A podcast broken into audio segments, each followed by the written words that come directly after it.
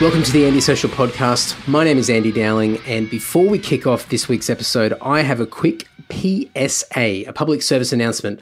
Lord, being the band that I play in, has just released a brand new live album that was recorded at Prog Power 2016, Prog Power USA, I should uh, specify, and that is available right now online, digital and audio through your preferred online digital retailer. For video, you can go to Vimeo and all the links will be over at andysocial.net or you can go to lorde.net.au to grab your copy. We're also doing physical versions of the audio only CD that will be released in February, but you can pre order your copy right now. It'll be a limited edition release the reason for the delay in time for that album to be released physically is that we have a bunch of unreleased Lord music that will be bonus content on that release. So you might want to secure your copy before it is sold out for good. We're only doing a very small limited run, but we'll let pre orders go up until I believe mid January. And then after that, well, good luck. And also, before we kick into the episode, I must do a shout out to Tim Price, who was previously on the Andy Social podcast, I believe episode 94. Tim Price of Collision Course PR, who is pushing our live album. He's doing our marketing campaign. So a massive shout out and thanks to Tim Price. If you're in a band, you might want to hit him up if you want to do any marketing for an upcoming release. He is quite good at it. And by the time this recording comes out, he'll be right in the thick of it. And our live album is going to be, or will be probably by the time this uh, episode comes out, the featured album of the week over at The Faction, which is Tim's 24 7 heavy music digital radio station app that you can download by going to thefaction.live. But regardless, everything will be over at andysocial.net so you can find all the links of everything that you need to learn more about what Tim does and get the new Lord live album. So there we go public service announcement over. This week's guest is with Willie Gee. Now, Willie, if you don't know who he is, he, in my opinion, is one of the best guitar techs in the world. Willie will love that, I know. if um, if you've heard of bands such as Anthrax, Slayer, Megadeth, Nevermore, uh, King Diamond, then Willie has been guitar teching for all those bands for quite a number of years now. I've known Willie since I believe 2005 uh, when Dungeon was doing touring with Megadeth at the time. We met Willie then. And ever since we've kept in contact and crossed paths a couple of times along the way. So I recently caught up with Willie. He was back home in Chicago and we just shot the shit for about an hour. It was really cool. Learned a little bit about his uh, his part of the world growing up and uh, how he got into doing crew work and working as a guitar tech for some of the, the best guitarists in, in metal, um, but also doing work with uh, the Black Eyed Peas, which was really interesting as well. But uh, really, really fun chat with Willie. Uh, it was 4 a.m. for me in the morning uh, when I called Willie, and Willie was uh, just coming off a very late night of doing some show work. So he had a cold. I was trying to get caffeinated, but I think we got through it pretty good and uh, we got a pretty good uh, episode out of this. So I really hope you enjoy it. If you want to reach out to Willie, he probably doesn't want you to reach out to him, but I'm going to put a bunch of links to various things that we talk about over at andysocial.net. So make sure you go over there, check it out. If you've got any questions, I'm sure that Willie will be happy to answer them, or you can field them through me. I'm more than happy to be uh, be the vetter of uh, of legitimate questions to Willie. I'm sure. So without any more rambling from my end, please enjoy this episode with Willie Gee.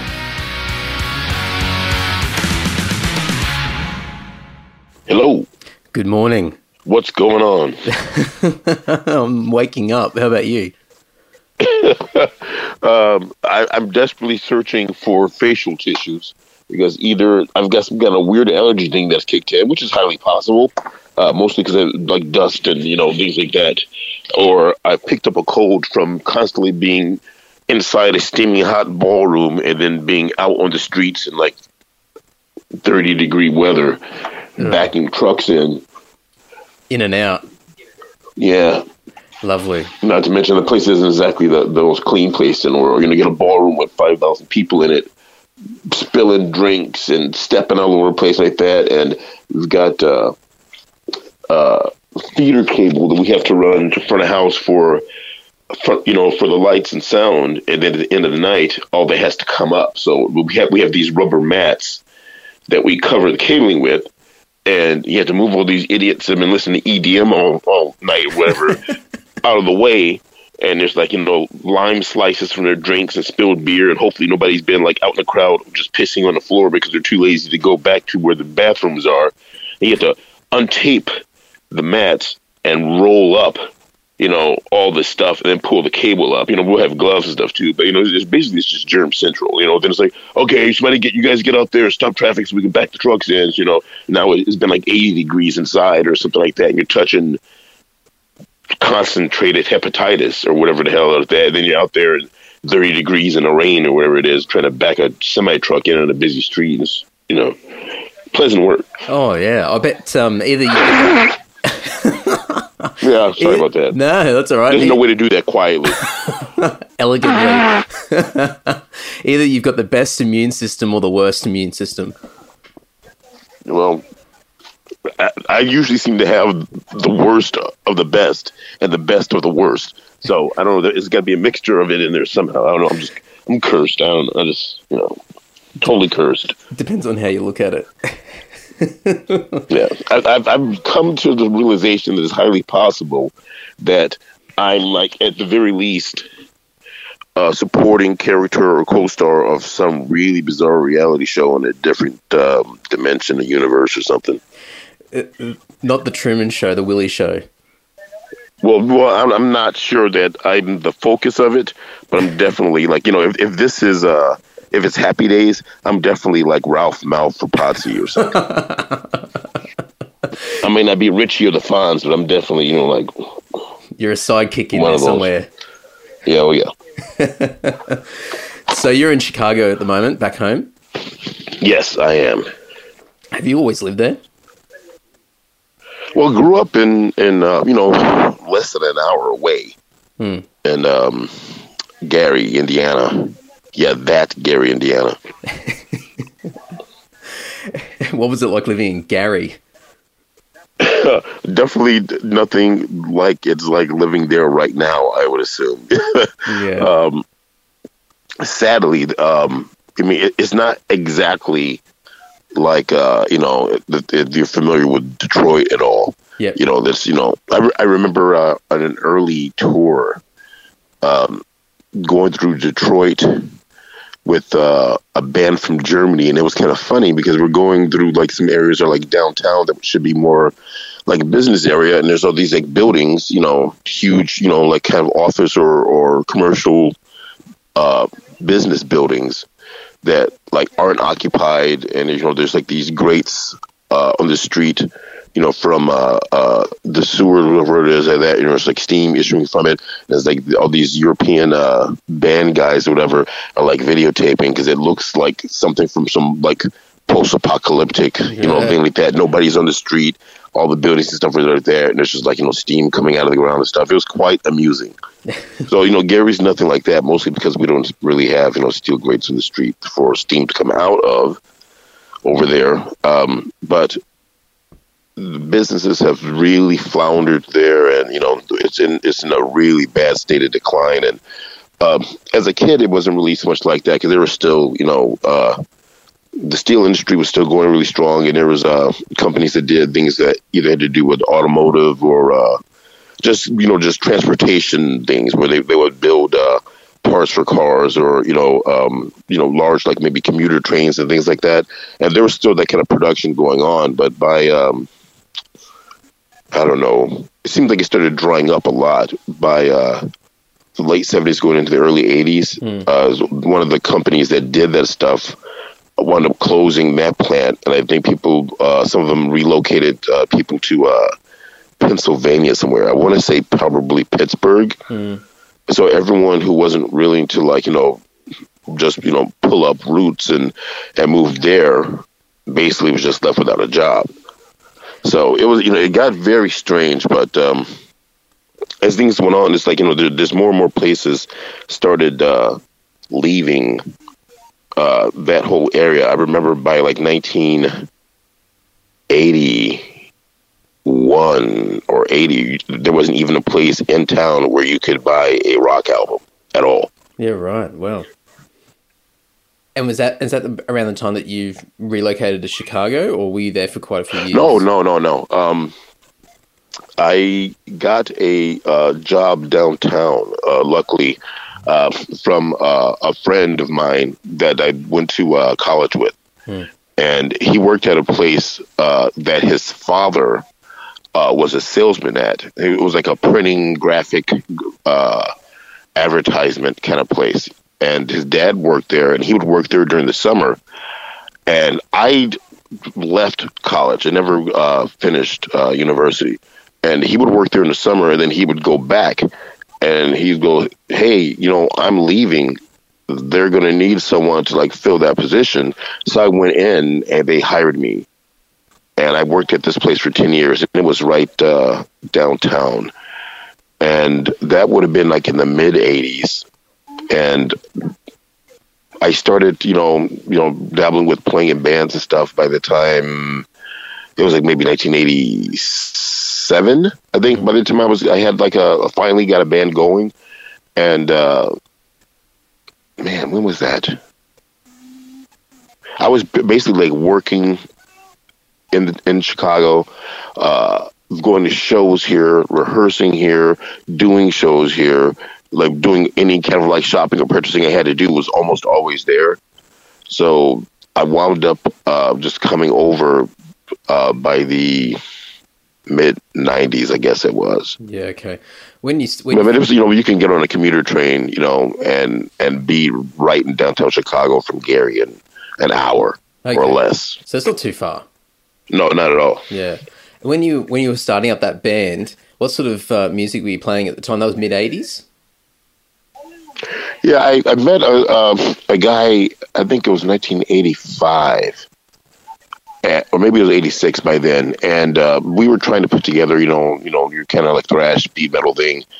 And it was really tough finding other people that you know if they had any interest in doing that if they had you know basically the that technical ability to pull that stuff off. We'd met a couple of guys before and um, you know i liked a wide variety of of, of you know in particular uh, heavier music and originally we were trying to do stuff, you know, definitely um, no lighter than you know maybe Maiden things, but we were trying to. We figured that uh, if we kind of broke some people in with the Maiden thing, maybe we could start slipping, you know, some Anthrax or or Metallica stuff in there, that kind of style, and. Um, he'd find the other guy that was jamming with, you know, that was, you know, the guy who was into the more extreme stuff would find these guys, and they weren't really like thrashers and stuff, and we'd get together and jam, and then we'd wind up playing like for you guys it'd be called the Angels, and in the states right. we'd call them at that time it was Angel City,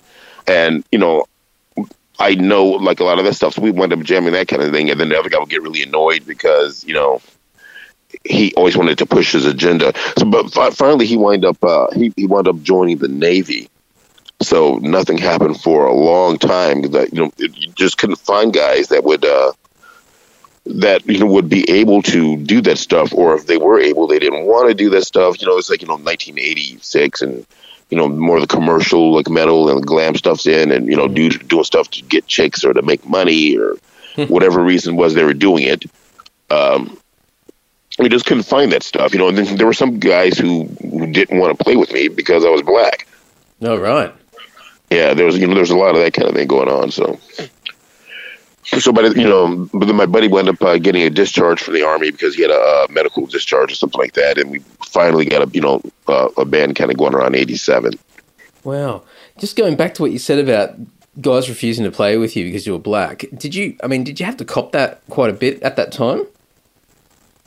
Oh yeah, you you see that all the time. You know, they're you know they're you know even not even so much. Um, band things just in general. I remember I was actually talking about this last night. It was funny because um, I didn't speak to him, but I saw the guy uh, a few days ago at a at a friend show that he showed up at.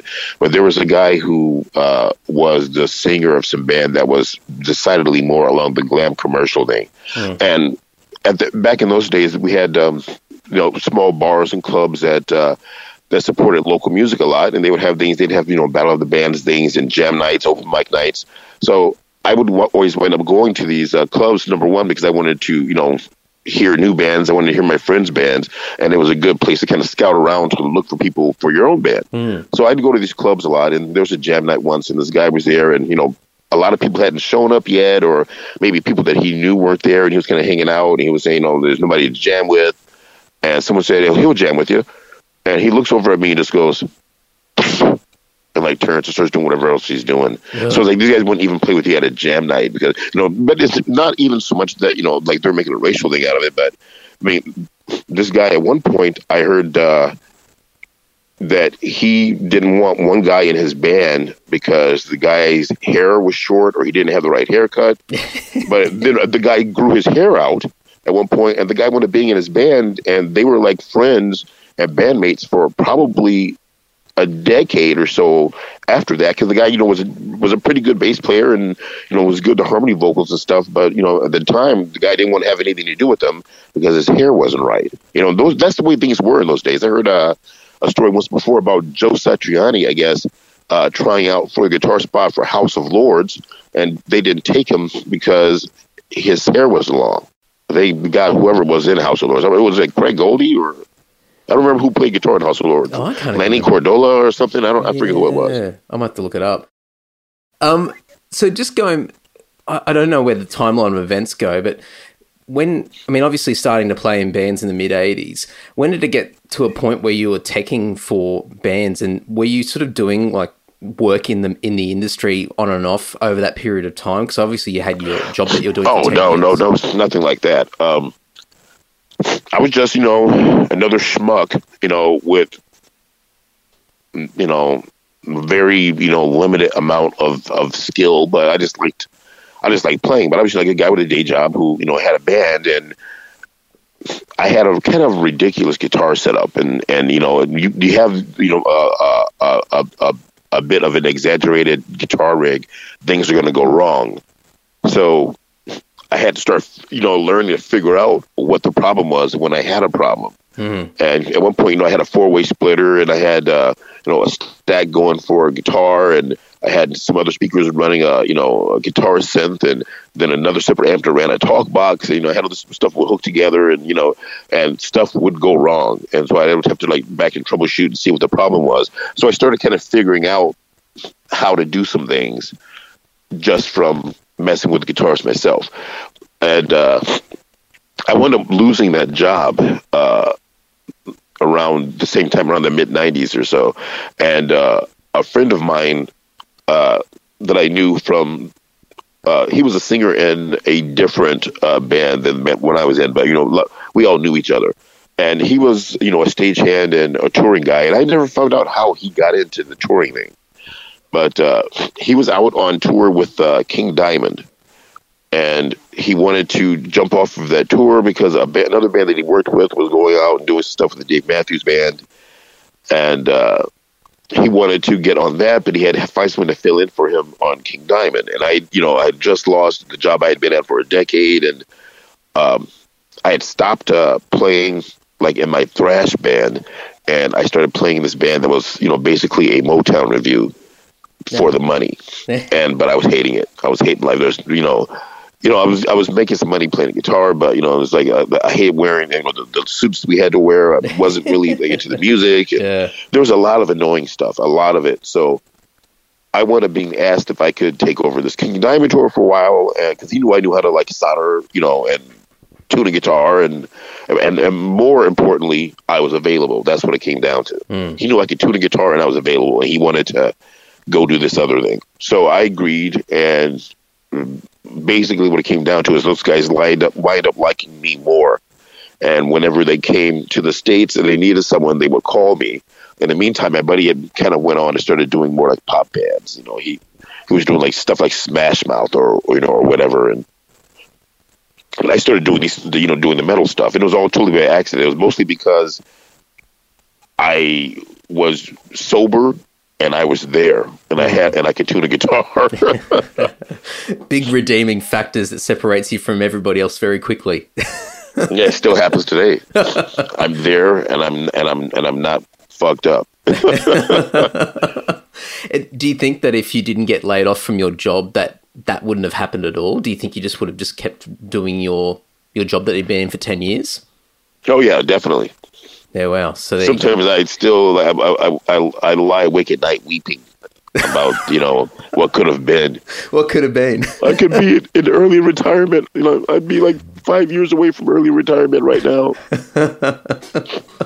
Who was? Yeah, Uh, believe me, I know what I missed. I had, uh, you know, they, I'm sure it would have changed over the time. But while I was when I was there, you know, I had a 35 hour work week. I had, you know, full insurance. I had, I was up to four weeks paid vacation, uh, overtime, double time. You know, you know, it was it was not a bad gig, but there was a particular person that they had there that was the manager of the department I was in, and this guy was not only a moron, he was just not not a people person. He had no idea how to be a manager, and he was just a bit of an idiot.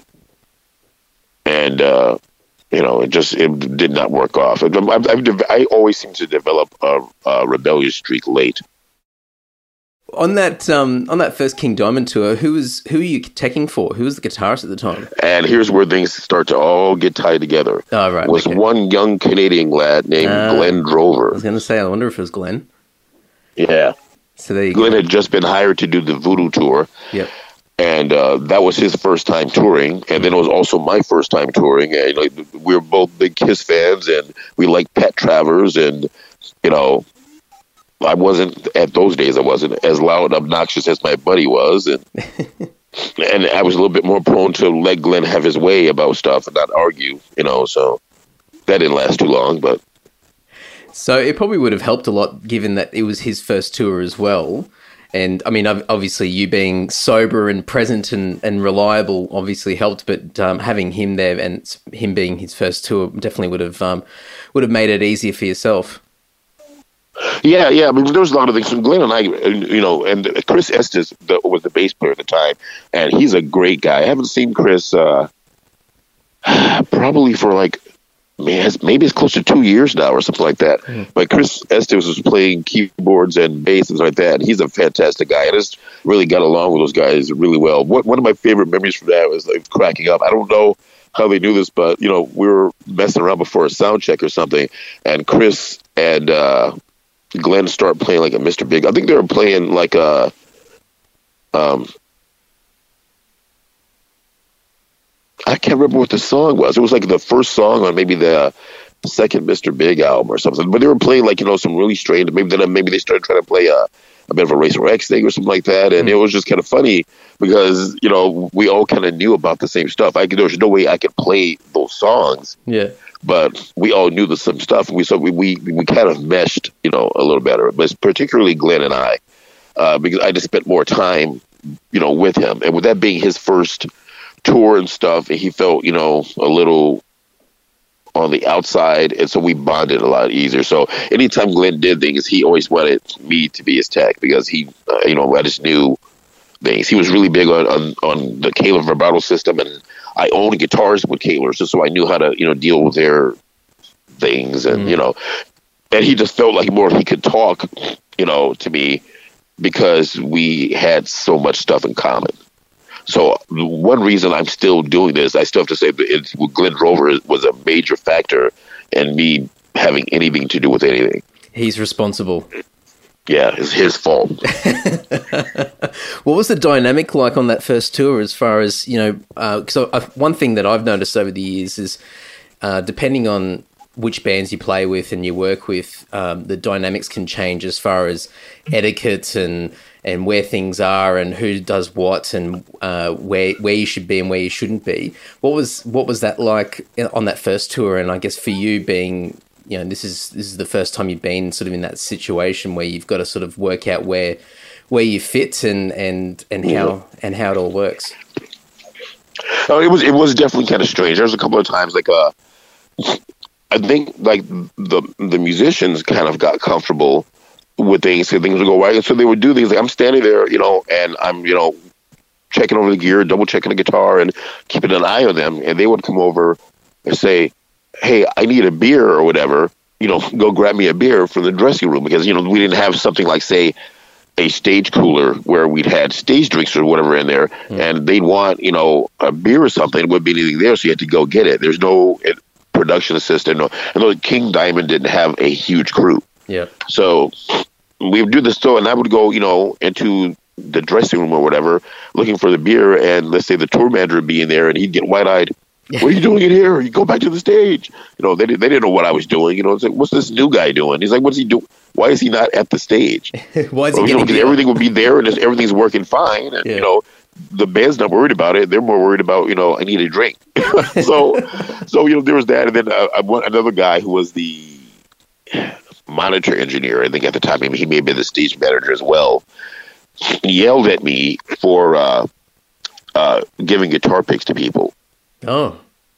But it wasn't like I was giving them away from stage. It'd be like, you know, something on the ground and, you know, the my arch enemy, the pick collector, you know, who was not my arch enemy at the time, just be yelling, you know, can I have the playlist? Well, oh, can I have the guitar pick? And it'd be something on the ground, and you know, so pick it up and give it to him and whatever. And the guy can go, only only the band is to give out the picks. He was just very, you know, regimented and strict. I, was, I want to say, you know, no, I'm not going to say anything, and then I'll start saying that I'm making racist, uh, racist jokes and comments. I'll keep that one to myself. But right. he was very like stern, regimented kind of guy. Only the banner to give out the picks. I'm like, no, it was, it's not. It was just on the ground, and he's like, he would like yell at me. Only the bands gives out the band. He'd like walk away, and that guy wound up getting out of the business. He's a policeman now, so maybe he was better off doing, you know, doing that. But he was, you know, pleasant guy. Other than that, really nice guy. He actually helped me because uh, on a on a later Megadeth tour, uh, while keeping an eye on the same drover, I wound up losing my uh, phone in an airport in Copenhagen, and he was uh, him and another guy actually were very uh, helpful in getting me that phone back. It was my one of my famous BlackBerry stories where my you know I had this habit of either breaking, losing, or having a phone stolen. And it's, it's become almost like a running joke with people. But yeah, I wound up leaving my uh, phone in uh, airport in Copenhagen, and then they turned it over to the Danish police, and it took uh, uh, you know all my King Diamond connections to get my phone back. so the King Diamond is the Kevin Bacon of metal. like everything goes back to King Diamond sooner or later. I love it. Um, going back to just, I guess, some of that etiquette around uh, being on stage. No doubt you probably would have had to learn lessons the hard way, as you mentioned a couple of just examples there. But did you learn a lot from other techs doing just the wrong thing over the years? I've learned more. Uh, yeah, I, I learned a lot of things uh, from other techs or watching, you know, other tech doing stuff. I've definitely done some things where things have gone wrong, and uh, you know, sometimes you know, there's been guys that you know they just let you fail, but then there's been you know a few guys where they'll see you doing something, and you know they kind of tell you, hey, uh, you, you, might want to blah blah blah blah, and you know then you'll figure it out. But there's there's been some stuff where there's been just horrible, horrible occurrences, and they're on sometimes on video. Even earlier on, there was one tour he did that uh, uh, was Opeth and Nevermore, and I'm teching for both bands, and I'm the only I was the only tech, mm. and. Uh, at the time, I think Jim Sheppard was using uh, these cabs with two 15s yeah. in each cabinet, and Jeff Loomis had a uh, rack mount thing where he had like a uh, PV power amp, and uh, I think he was maybe using like a Line Six Pod Pro rack mount, and Opeth that come over and they only had you know a modicum of gear. They had their guitars and maybe like an effects pedal board, and then other than that, they would plug right into Nevermore's gear and uh, I don't know why it happened to this day, whatever. Or what, I still don't understand how it happened. But uh, Nevermore would play before me. Well, Opeth would play before Nevermore, and their last song would be "Demon of the Fall," and that one they tuned down mm. uh, a drop tuning, and when the heavy part would kick in, they'd be thundering around, and Loomis's rack was on top of the 215 and all the bass vibrations for whatever reason at this particular show made his entire rack vibrate off the top of this cabinet and it fell and the weight of the gear and the rack chopped the cable in half. You know, it was, it was a real anticlimax. They're trying to figure out why this isn't working and why they, poor Peter Lindgren, he was playing guitar in the band at the time. And there was like, if anyone had problems on that tour, it was Peter. He was a magnet. There was always something with him. so, I mean, you mentioned uh, Nevermore and Opeth, and I think you've done taking for Anthrax and Slayer and Kreator and whatnot. But I saw that you've also done taking for Black Eyed Peas as well. Yeah, um, that's another weird kind of story. Um, I worked for this band called Soil. Okay. At one point, Soil Soil was uh, touring with Shinedown, and there was another tech that I that I uh, met because he was working for Shinedown, and uh, he worked for them for a bit. And by like 2004, I was with uh, Nevermore. But I'm, I'm, sorry, not Nevermore. I was with Megadeth, and uh, I kept running into you know various guys with Shinedown or Shinedown shows. For some reason or another, it was just you know the luck of the draw. They'd be on the on the road, and Megadeth would be on the road. Let's say we're leaving uh, Reno, Nevada, or something and we're leaving and they're coming in because let's say maybe they're the next band that's playing at the venue that we were at. And so I got to the point where I would see uh, uh, these guys around all the time, and I got pretty friendly with the tech. And you know, we talk all the time, and you know, trade information about things. Do you know who the latest rep over at Gibson is? I need to find this and that. Yeah, you know, call this guy. You know, that whole kind of like you know tech network thing. Mm. And I would always talk to him, you know, and he was a cool guy. And uh, somehow from there, I don't even know how he got the gig, but you know, people don't know how I get my any of my gigs, and neither do I sometimes. But he uh, he wound up on a Black Eyed Peas gig, and he uh, was there for five or six years, and he got to be really friendly, and they're still friends.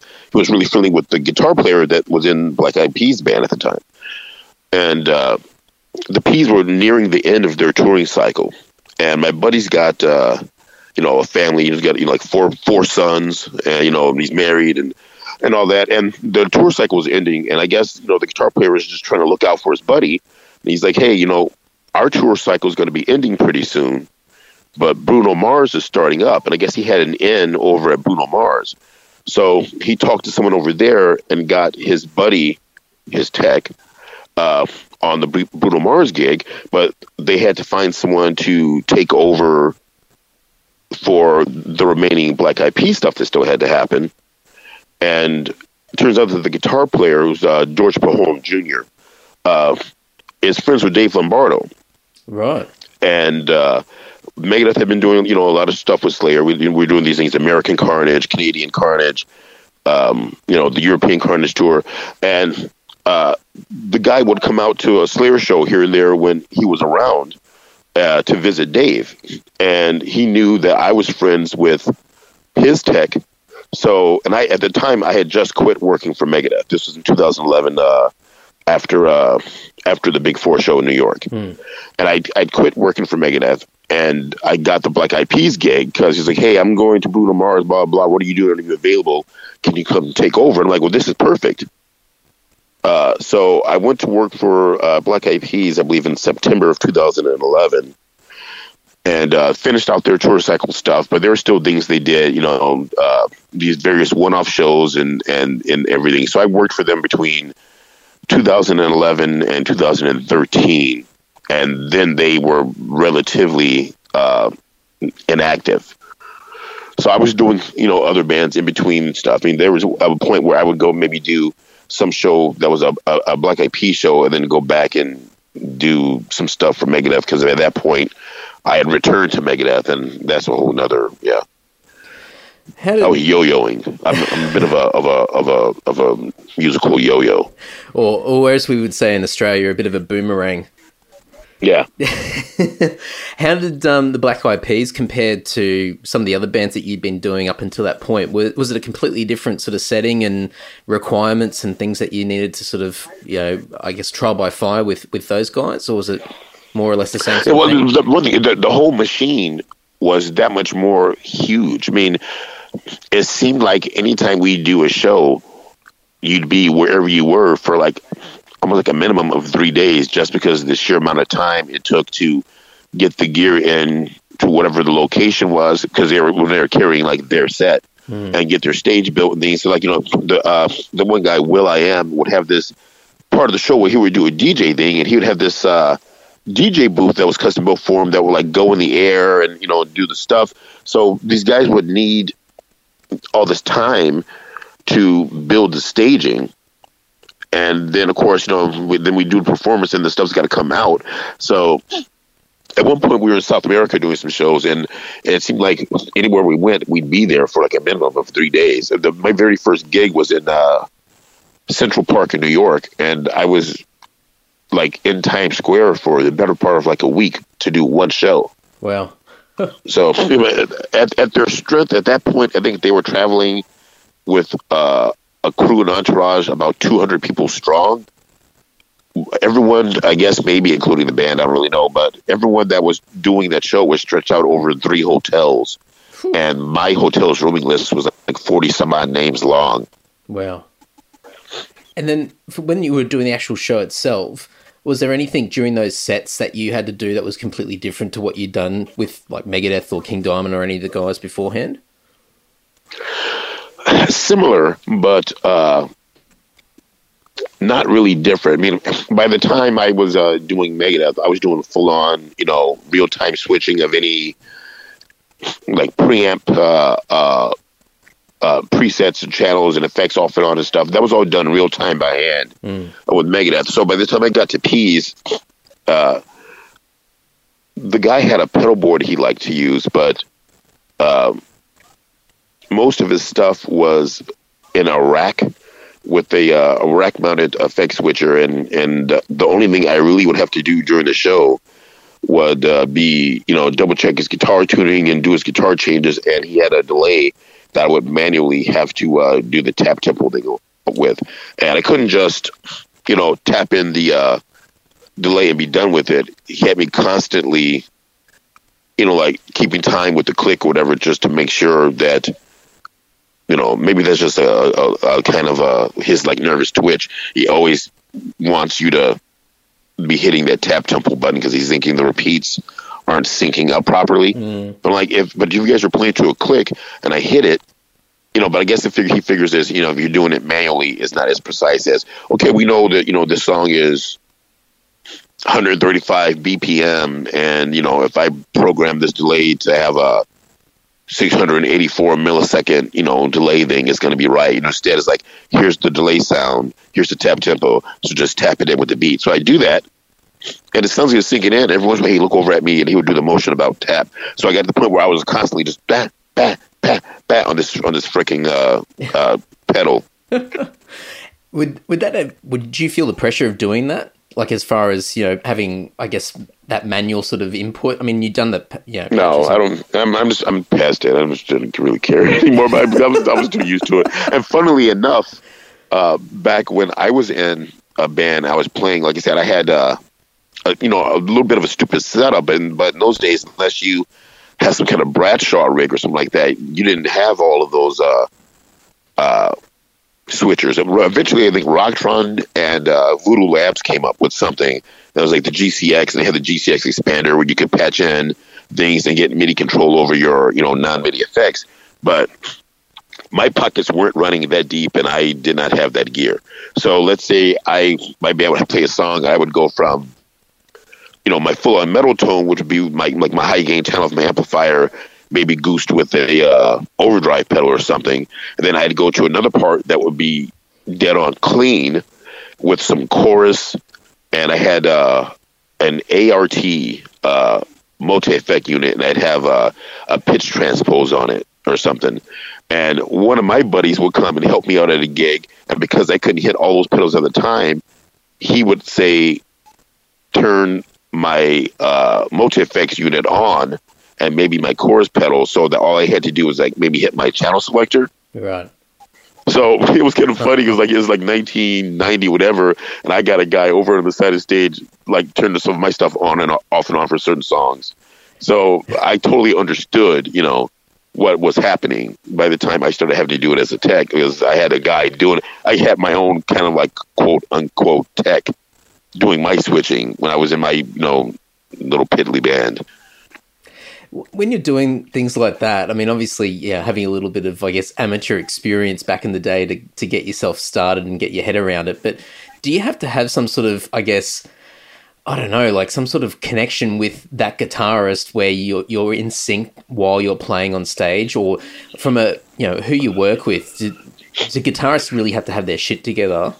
For Yeah, I mean, especially if you have if you have a guy that's you know a little bit more of a loose cannon and you don't really know what they're going to do. Mean, they're supposed to play the song the same way Yeah. every time, but you but you kind of know it doesn't have to do it. You kind of get used to like maybe this guy's a little ahead of the beat or he's a little bit behind the beat or you know.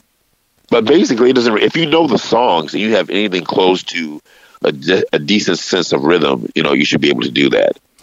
And I guess the more shows that you do as well, you start to you start to find your groove and and you lock in a lot better as the shows progress. Well, in theory, anyway. Oh yeah, the one funny thing. Uh, I forget what show. I think it was an Ozzfest thing. I was working for Soil at the time. It was just one of these once in a lifetime things where it would never happen again. I had uh, one guitar player's foot switch for his Mesa, and I'm side stage, kind of where the back line is, and the other guitar player, they were, you know, we're playing Ozzfest second stage, and it's outside in summer, and guys got sunglasses on, and he comes running across the stage, say from stage left to stage right where I was. And he wasn't really throwing them to me, but I guess he was trying to get rid of his sunglasses. So he's playing the guitar and he takes his sunglasses off with his with his picking hand and whips his sunglasses in the air, like towards the back line. Hmm. So I've got the amp selector in with my left hand, and I see these sunglasses come like through the air, kind of out of the corner of my eye. I just reach my right hand in the air, plucked the sunglasses out of midair, put them down on top of the amp rack, and went back what I was doing. And everyone that was standing there had this like shocked look in their face. A true professional. Yeah, it's, it's almost like I didn't even look up. You know, I was doing stuff like that. My my right hand just goes up, plucks him out of the air, and puts him down, Someone and look- the jaws just dropped. And it's like I've never done anything like that again. The only other thing that came close to that at, at the Big Four show in New York, uh, I was behind backline scrims, and Frank Bello lobbed a bass into the air, like from like mid stage across like a baseball arena, you know, stadium type stage. I go running out and like catch the bass at the last minute with one hand. Ugh. Fender custom shop like Bello signature bass. I was like, holy Christ. It's like, you gotta let me know when you're doing that. You just can't take it and throw it. Have you had many instances where guitarists, like, when they're doing their guitar changes with you, that they actually physically throw the guitar at you instead of just handing Oh, yeah. it? Yeah. I mean, have you ever had any instances where it's just whacked you in the face, or you've dropped it, or or it's gone over your head?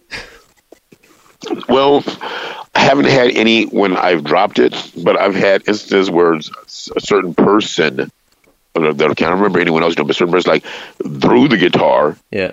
and smashed it a couple few times. but uh, I've never I've never dropped a guitar that was thrown directly to me. Yeah. Yeah. I think. Um, But yeah, it- but actually, I accidentally hit Dan Spitz in the face with one of his own guitars once. Not hard, but you know. Enough to shock him. Yeah, he would. I had this thing where I would hand him a guitar, and he'd want me to put the strap over his head, and I lift the guitar up, but somehow he like leaned into it at the same time I was moving it forward, so it banged him into his forehead. So he blamed me for that. So whatever, he'll live. I think it was a hollow body anyway. You know, wasn't you know he was playing like a, a big hollow body. Uh, uh, McCarty arch top or something. You Oh, know, yeah. that really nice guitar. I was horrified. Uh, it was one of the Anthrax, you know, reunion tour things, and uh, I forget what city it was in, but a guitar shows up on a FedEx truck, and I go get it and bring it in. I open the box. I give him the case because he wants to be the first one to open the case. He opens the case, gorgeous PRS like McCarty Archtop anniversary, you know, edition guitar, gorgeous flame maple top, big fat, you know, not even like a.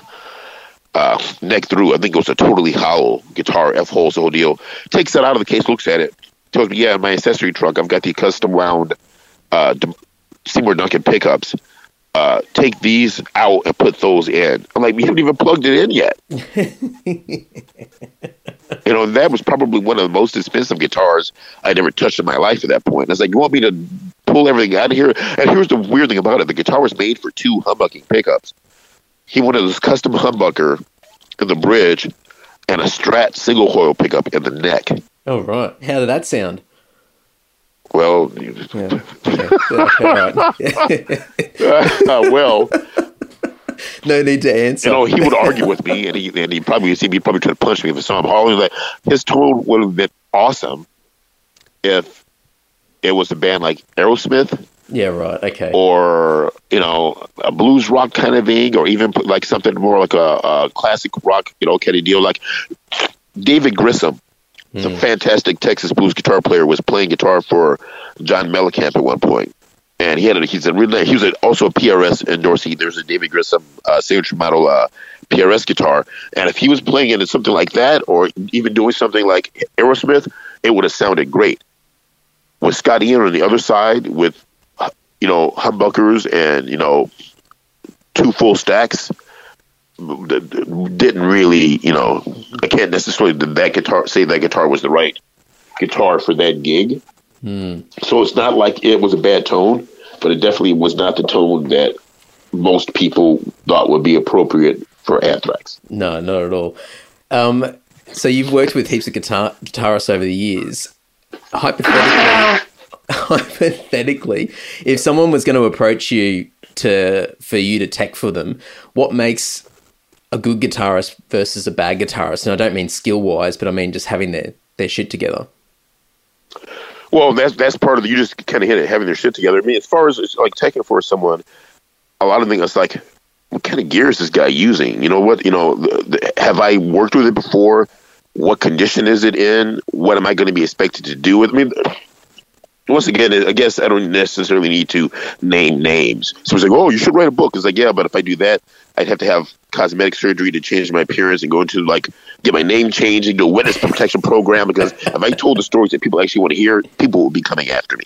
But earlier on in my career, I was taking for a guy that it was just stupidity. He'd have these. It's not like they were vintage, but he would have like say a couple of older Les Pauls, and let's say he had a Les Paul Deluxe that comes traditionally with mini humbuckers, and it's already been cut up, and standard size humbuckers have been installed in it. So the thing is already like null and void in my world.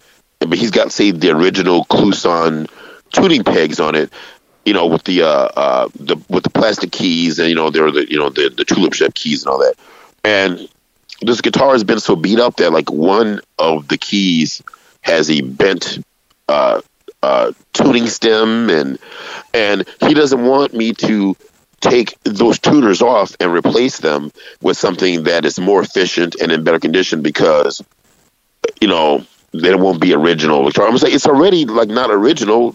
You physically removed wood for it for the pickups that are in it now. It's like when these things come out on the road, they're now tools. If you have something that's like special or or or especially at, you know at the we were like you know a four piece band touring in a van. Mm-hmm. Like if you got like an, an heirloom piece or a special vintage piece or you know something special to you, you should leave that at home and you need to come out here with something that's a tool. Because at this point now this is a tool to get your job done and you have to have a reliable tool. And that's another thing i learned earlier on. It's like a lot of times you can't argue with these guys even if you're right because the musician always thinks they're right so you know th- th- this guy is you know he's got like two les pauls and a double neck but they've got all these tunings and stuff like that. It's like you know, and if I'd known then what I know now, I wouldn't have taken that particular gig. But that was another one of those ones where it was lesson well learned and le- lesson learned hard. And I did, you know, you know, meet a couple of people and and uh, I learned a few things that way. When I was out with those guys, we did uh, like you know some radio shows and stuff. And Slash the Snake Pit was on, and Adam Day was still uh, Slash's tech at that time, and Adam Day's one of the best techs in the business. So you know, but he, and he was actually very kind to me. If I ever get a chance to see him again, I have to like remind him about that. And I learned a couple of things. I found out a couple of things from watching what he did. So you know, some some good come can come of any situation, but that was definitely a miserable one for me. These guys just did not have their act together at all. You know, so this one, I'm now thinking, okay, well, what is this person using? What condition is their gear in? What exactly do they expect from from this job? You know, Because if you come in like with a a six hundred dollar bass and a three thousand dollar bass, and you want them to perform the same, you know, I'm not a miracle worker, you know, and I'm definitely not a luthier. So there's, you know, you, you, but, but these guys have these really unrealistic expectations. So, and they it- had one guy that would uh, he had two guitars and two tunings. And let's let's say they were like D and C sharp, and the guy go, okay, our first three songs are in D, so give me the D guitar, but tune my C sharp up to D, so if something's wrong, I have a backup. But then before we do the next section where there's three C sharp guitars, tune it back to C sharp. So I'll give you the D, you give me the C sharp. Now tune my D guitar down to C sharp. and then before the next block of D songs, tune it back up to D, give it back to me, and then take the C sharp guitar, tune it up to D. And what would happen was they would play their first three songs in D, and then let's say they would play two songs in C sharp, and then for whatever reason, and I don't know why he would do this, the singer would decide he's not going to follow the set list he'd call out a song from later. So instead of playing the third song in C sharp, all of a sudden now they're playing a song from near the bottom of the of the set that's in D.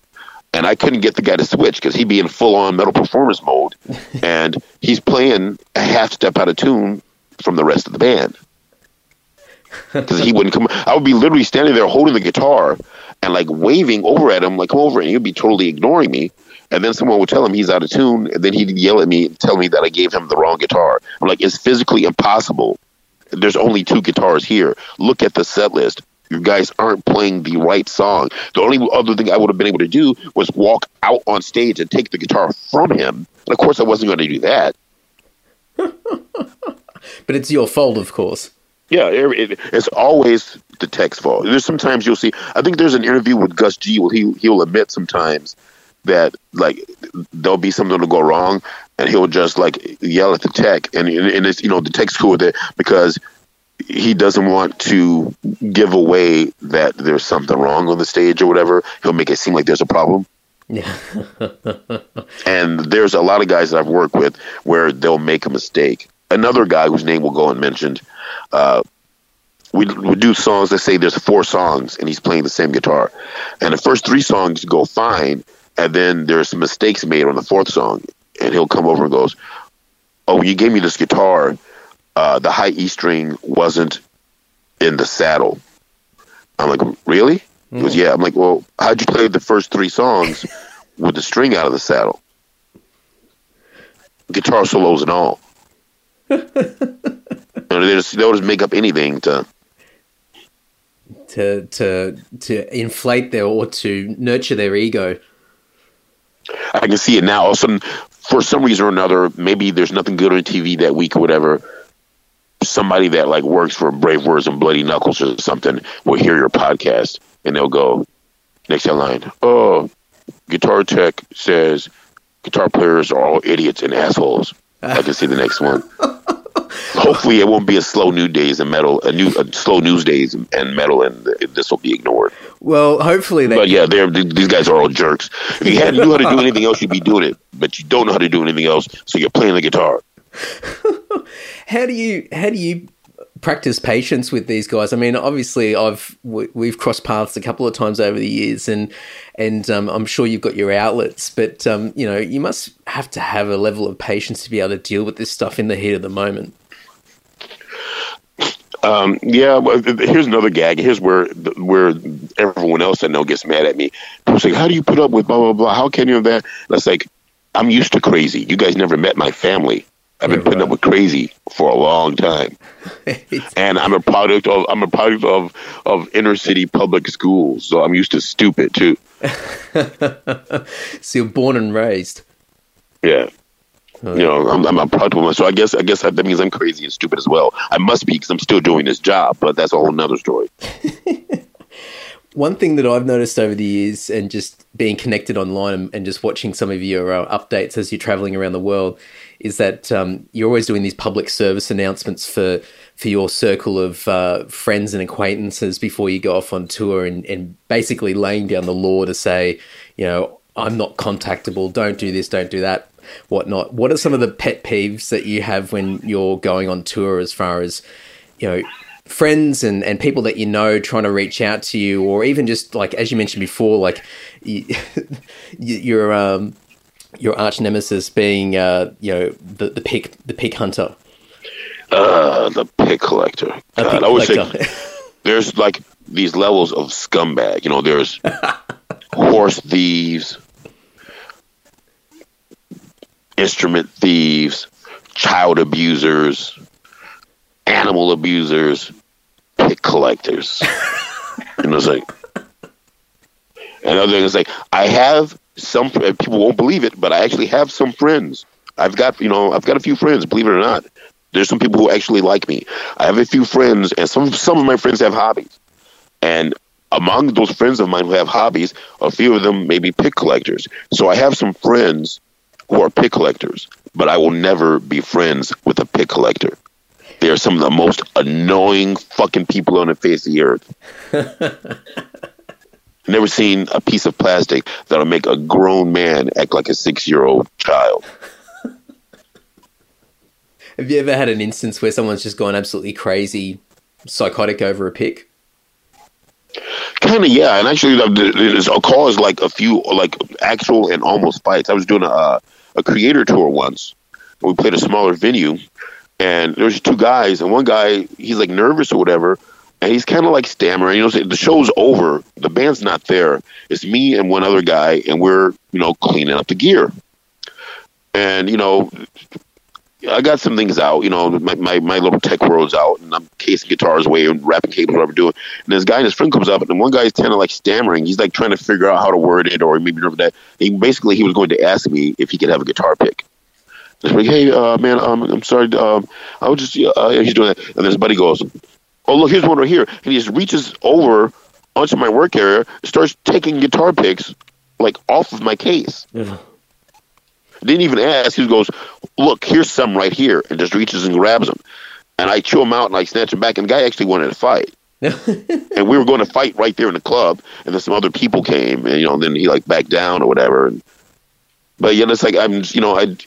There's so many. It's, it's almost like I feel like, and and that's the other thing. And a lot of the other guys in the road get mad at me because I'll actually stop and talk to you know the people at the show, and a lot of them they won't even make eye contact with them. It's like, why are you even talking to them? It's like, well, you don't understand. It's like usually I'm on that side of the barricade. I've never been one of these guys that have been pestering like the road crew of the band or whatever, but I'm usually on that other side of the barricade, and I'm a fan of this of this genre that usually I wind up working in, and a fan a lot of times of the same bands that I'm working for. Like, I- you know, I've been in Mega since like 1985 easily, and uh, so I understand you know, a lot of times these shows, the fans, but it's like they go there and they act like it's their first time at a at a concert. It's like I'm telling you guys, you don't seem to realize there's no such thing as extra and spare picks as long as this band exists. When we leave here, there's other shows to do, and I have to have things for that next show. So everybody in this crowd is not going to get a pick because they want a souvenir. That's why we sell T-shirts. Go to the back and buy something. If you happen to get something good for you, you got it. But don't stand there. I've, I've got a truck to pack, and all these other guys don't even want to look at you. I can't stop to try to figure out what you're yelling up at me after I've had this razor sharp guitar sound pouring into my ear for the last hour and 15 minutes and stuff. Now I'm trying to strain and listen to what you're trying to tell me. Don't even talk to me. You know, there's like four guys, five guys in the average metal band. There'll be like 127 people all yelling for a set list. How many set lists do you think I have up here? like you're a grown man or a grown woman. This is a piece of paper. You saw the show, nice memory. You probably had your stupid phone out taking pictures or videos, or something like that. But now you want the set list too. Oh, and there's our pick. No, no, no, that pick. Can I, hey, can you ask the guy if there's a drumstick? Blah blah blah. Oh, can I? They act like I'm their wa- their waiter. They're up there. They're yelling for water and stuff. I'm like, what's wrong with you guys? Have you ever been to a show before? Have you ever been to a show without that and everyone's handing you over water and playlists and drumsticks? And I'm like, that's why they have VIP packages and stuff where you guys get these little tidbits. Leave us alone. Does that? I mean, is that just a usual common occurrence with most shows that you're just going to have that It's an section? occurrence at every. The only reason I even like big festivals, say like Wacken or something like that, is because you're so far away from the crowd. There's no chance of anyone and uh, getting getting in in amongst uh, your job. Yeah. Yeah. You can you can barely see them, let alone hear them. But there's still people that will say, "Can I have that after the gig?" I say, "What? You want me to leave the stage in the middle while I'm breaking out and go and find you in in a literal crowd of thousands of people and give you something because you think you deserve to have?" I'm like, man, what's going through their minds? I just don't understand. That's why these other guys say, I say, I don't even don't even look at them. Don't even. But you know, it's like these people are like they're you know buying the tickets and stuff. They're the one who are basically enabling us to do what they do, and all of them aren't idiots and assholes. They're some of you know like you know our current president says. You know, there's some very nice people on both sides. Mm. You know, they're they're not all you know Nazis and, and redneck idiots waving Confederate flags. Some of them are nice people. Yeah, yeah, They're not all asking me for you know so and so's shirt that they wore on stage and you know a guitar pick for everybody in the band. Some of them are actually nice people. And it's like they're coming to the show. They're the ones who are allowing us to do what we do, and that's how we're paying our bills. Just give them a little bit of respect. You know, I'm a fan. I get it. But some of these people just they push things too far. Can I have a pick? I can have a yeah. Here's a pick. No, no, no. The green one. Look, you got to pick. Get the fuck out of here. you don't get to be choosy. you take what you get. That's it. Go away. um, on tour, if you could, if you're in complete control, what would be the ultimate tour day meal prep as far as breakfast, lunch, and dinner for you? Man, I, here's the thing. People think I'm crazy. Also, for there, there's a lot of reasons why they think I'm crazy. I kind of don't care about food. If I didn't have to eat, uh, well, you know, I, I do have this, you know, a, a fetish for a good pizza or whatever. But if, if I didn't have to eat, I wouldn't do it. So I almost really don't care. Having said that, and it's a shame too because I'm, I'm I'm I'm struggling with meat guilt right now. But I really like you know a properly cooked piece of bacon. Actually, I like more than a properly cooked. I, I, I basically want all the bacon. But um, I don't know meals. Meals. Let's see. Um, I'm not that picky. You know, I just you know dry cereal. You know, some bacon, whatever. You know. Uh, yeah, you know, just let's just do that all day long. I don't care. Yeah, dry You cereal, know, and bacon, dry, dry cereal and bacon at breakfast, and then pizza for the rest of the day, maybe with some fruit thrown in there, and uh, fruit juice. Well, the reason why I asked that is I remember just um, a few months ago in Jakarta, and and um, and I think you made a couple of comments about just trying to find some some decent food just to tie you over. And I guess touring all the time, you just Jakarta was horrible for food. Everybody, not only was usually everything wrong, but it was slow. different times. Yeah, You know, like you go to like to the hotel and you're in the restaurant of the hotel and there's almost no one in there, and you wait like thirty or forty minutes for a hamburger and it comes out wrong. Guy starts arguing with me that no, that's cheese, but sir, I don't think this is cheese. Yes, that's cheese. I don't know what I- He's like, well, give it to me, give it to me. He's all angry. He walks back into the kitchen with it. He's in there for a few minutes. Comes back. It's mayonnaise. Is that okay? I'm like, no, it's not okay. So order a hamburger with no mayo and cheese. You bring me one with mayo and no cheese. And you ask me if it's okay. I've been here for 45 minutes waiting for a fucking. This is why I go to McDonald's. It's not that I like McDonald's because even though McDonald's will also fuck up about 78% of the time, it's only a few minutes to wait and it's cheap. yeah, yeah. And scarily enough, I don't like to really think about that. McDonald's basically almost tastes exactly the same everywhere in the world. So at least, even though it's poison, I know what poison I'm getting. You know, it's the devil that you know. You know, Absolutely, It's some consistent poison. You gotta go with the devil you know. All right, I'm keeping an eye on the time. I've got a couple of quick questions for you. So, going back to your early days growing up. Worst podcast interview ever. No way. I No- can see all the comments now. And Well, yeah, p- uh, pick collectors are Nazis. All guitar players are, are assholes. piss collectors aren't Nazis; they're just scum of the earth. Scum of the earth. what was the What was the first metal album you ever bought? The first metal album, and we're not talking about like Kiss being metal, right? Oh well, it depends on how elitist you're going to be with your your classifications. Up to you. Yeah. the first straight up metal album. What, uh, man, I almost feel like I should go get my vinyl and look through it and, and figure it out. But uh, well, the first one that you can remember anyway.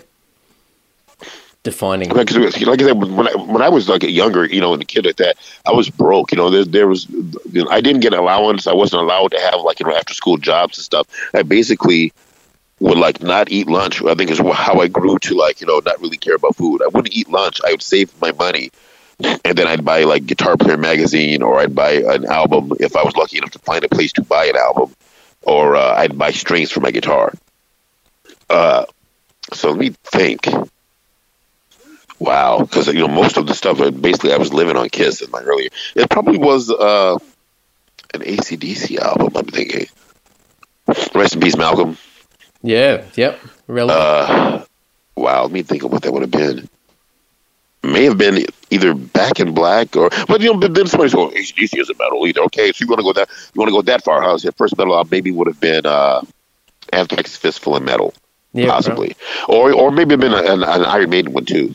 Yeah. Uh, let's go with uh, it had to be either maybe Piece of Mind or Number of the Beast. Okay, that's pretty good. And um, what was the first gig that you ever went to? First show, metal or not? Wow. Um, I think it was Judas Priest on uh, Defenders of the Faith. Whew. Who was supporting? I'm trying to remember because I didn't I didn't get there in time to see much of the support band. I'm trying to remember. Was it Dokken? I think at the time. I know they Dokken on the Tooth and Nail album, maybe possibly oh. was a. Not bad. But you know, at, at, that point, I really did. I, I knew about Dokken, but I was, you know, I was really into Judas Priest. So, not there for the support bands. Well, you know, not so much that, but I was, um, I was uh, in in college. I think it was like 17 years old, and they were playing in Indianapolis. But I was in Bloomington, Indiana, and I could take a Greyhound bus. You know, it's like an hour away, and go to Indianapolis. You know, and, and, and if uh, people I know, like you know, if you didn't have a buddy that was on campus or somewhere and was lucky enough to have a vehicle, you, you really didn't get around. But there's some people saying, "Oh, no, we could take the you know take the Greyhound to you know to Indy and go to this show, whatever." And I think the next one I went to after that might have been like uh, Krokus and Sammy Hagar or something like that. Nice, nice. um, yeah. All right, so wrapping it up. What's the next? Uh, what's 2018 look like for you? Where are you traveling around the world, or you don't know yet? I don't even know if I'm going to be alive next month. Uh, I don't know. Right now, things are. You know, I'm assuming. You know, with this business, you kind of take everything as it comes. You never know what's going to happen because literally anything can happen, and it usually does. But um, I'm starting to see some uh, reports about uh, uh, upcoming Megadeth stuff, but I haven't seen anything that happens before like springtime. There's a long time between now and this coming spring. Uh, but there's that, and um, other than that, really, I don't know what's going on. A lot of the acts that I've worked with are supposed to be working on albums, or they are working on albums, or they're on a break. So most of the, the of the acts that I've tended to work with aren't really touring for a while. So I guess I have to find someone new to torture and be tortured by. and but, um, a, a lot of ballrooms in Chicago. Yeah, I've been doing some, you know, I've been doing some stuff with Fergie's band as well, but I'm still waiting to hear when and if they're going to schedule an actual tour for her. I haven't heard any news whatsoever, and I'm not getting my hopes up at this point, unfortunately, because you know the band once again it's you know it's it's the same basic band as uh the backing band for Black Eyed Peas, and they are great musicians and great guys. I really like uh, uh, working with them. Music is not really quite up my alley, but uh, but you know they're, they're really good people, and it's a good time. And there's some other stuff that may or may not happen that uh, you know I'm not at liberty to talk about right now, and it's been kind of quiet. So I'm putting all my chips on not going to happen but uh, you know you'll you'll find out about it if it does. It's not that big a deal, uh, probably for you, but it, it's interesting yeah. if it goes down. Interesting. Do you do you normally get a lot of notice with these sort of gigs, or is there is there some, is there instances where you get sort of like right the last minute you get told? Andy, usually you will find out what I'm doing before I will. Oh, okay. It gets to the point where, like, literally, a lot of times I'll get an email or a message on social media or a phone call with someone telling me I'm coming through a town. I'm like, what are you talking about? Well, I saw the internet today, you know, that blah, blah, blah. And, you and, it's got the internet, and that's what I hear about. And so you,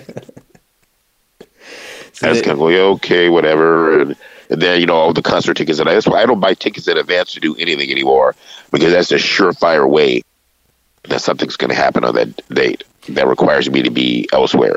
so just Go buy a ticket to do something else. so just wait for the press release. Uh, well, you know, but then I don't, you know, I don't, I, I don't really follow like metal news sites. You know, I don't like, oh, let's see what's, you know, and, and turn on my computer and go check Blabbermouth or something like that. I've just never really been one of those guys. So I just assume that if something's happening that's going to involve me, somebody will eventually tell me, but they don't. All right, man. Well, enjoy the rest of your day, and we'll we'll chat soon. Alrighty, thanks, Andy. Appreciate it. Take care, man. All right, see ya. All right, talk to you soon. Thanks, folks. All of the stuff that we spoke about in this episode will be in the show notes over at andysocial.net. So if you don't know of all the bands that Willie spoke about in the chat, um, shame on you. Um, but you can go over to the show notes. I'm going to put links and videos and lots of cool stuff, and um, I'll dump everything over there, as with all the previous guests on the Andy Social podcast. So you can go over and check it all out. Um, some really cool stories there. I I would love for Willie to be able to write a book, but as he said, uh, I think it would probably put him in a bit of hot water. But um, who knows? Maybe one day he'll finally just say fuck it and just uh, let it all out. But um, he's got some amazing stories, and I'd love to learn a little bit more about, um, I guess, probably some of the names involved. But um, that's me being a bit of a gossip girl. So anyway, moving along. Uh, before we wrap this up, a couple of quick things that I need to mention. Uh, Andy Social merch. I have merch. Yay, finally. Uh, T shirts, and I've also got the first 100 episodes of this podcast on a USB flash drive, that, which is shaped as a credit card. So you can place that into your wallet if you need to, um, or keep it in your car. You can plug it straight into your USB device in your car and listen to the podcast wherever you go. It's very convenient, saves you downloading every single episode. It's all in the one handy device.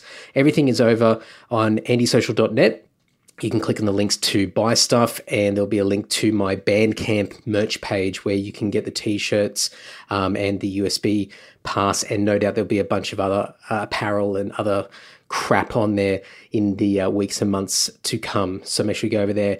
Um, also, as mentioned at the beginning of the podcast, New Lord live album recorded at, li- uh, recorded at Prog Power USA 2016. I'm almost there, guys. Um, you can download it, buy it right now, audio and video through Vimeo, um, andysocial.net and lord.net.au. You'll be able to find all the details of how you can purchase that live release as well as pre-order the physical version of the live album audio only which will include a bunch of bonus unreleased never heard before lord music so you might want to get a hold of that limited edition and finally before i wrap it up selfstarter.com.au my new podcast all about small business self-employment freelancing a little bit left field of this podcast but it is there and if anybody's even remotely interested in doing something for themselves and sticking it to the man and getting out of their uh, job that they hate, then you might want to give this podcast a listen. Very early stages, but so far, so good. Really proud of uh, what I've put into it so far, and lots and lots of stuff to come with that. So make sure you go over and check that out. You can listen to it on your preferred podcast player or go over to selfstarter.com.au and check it all out. And that's it, guys. You know the usual. Share this around, like, retweet, love heart, comment, tag, angry reactions, whatever you want to do. It all helps with the algorithms. So, and just passing this around. And the fact that you're still listening to me talk, thank you so much. Amazing, amazing. AndySocial.net is the place to go. You can also uh, shoot me some money if you want to support the podcast by shouting me a beer over on the website. Use the Amazon portal if you shop on Amazon. You guys know the drill. You know how to support this podcast and support me. You're already doing it by listening to me. So I'm going to leave it at that. We are almost at the end of 2017. I have a couple of more episodes to wrap up before we end the year off on a high. Um, lots of information to tell you. It's going to be a slight break at the beginning of 2018, but um, I'll reveal more very shortly. Until then, guys, and until next week, ta ta. You're ready,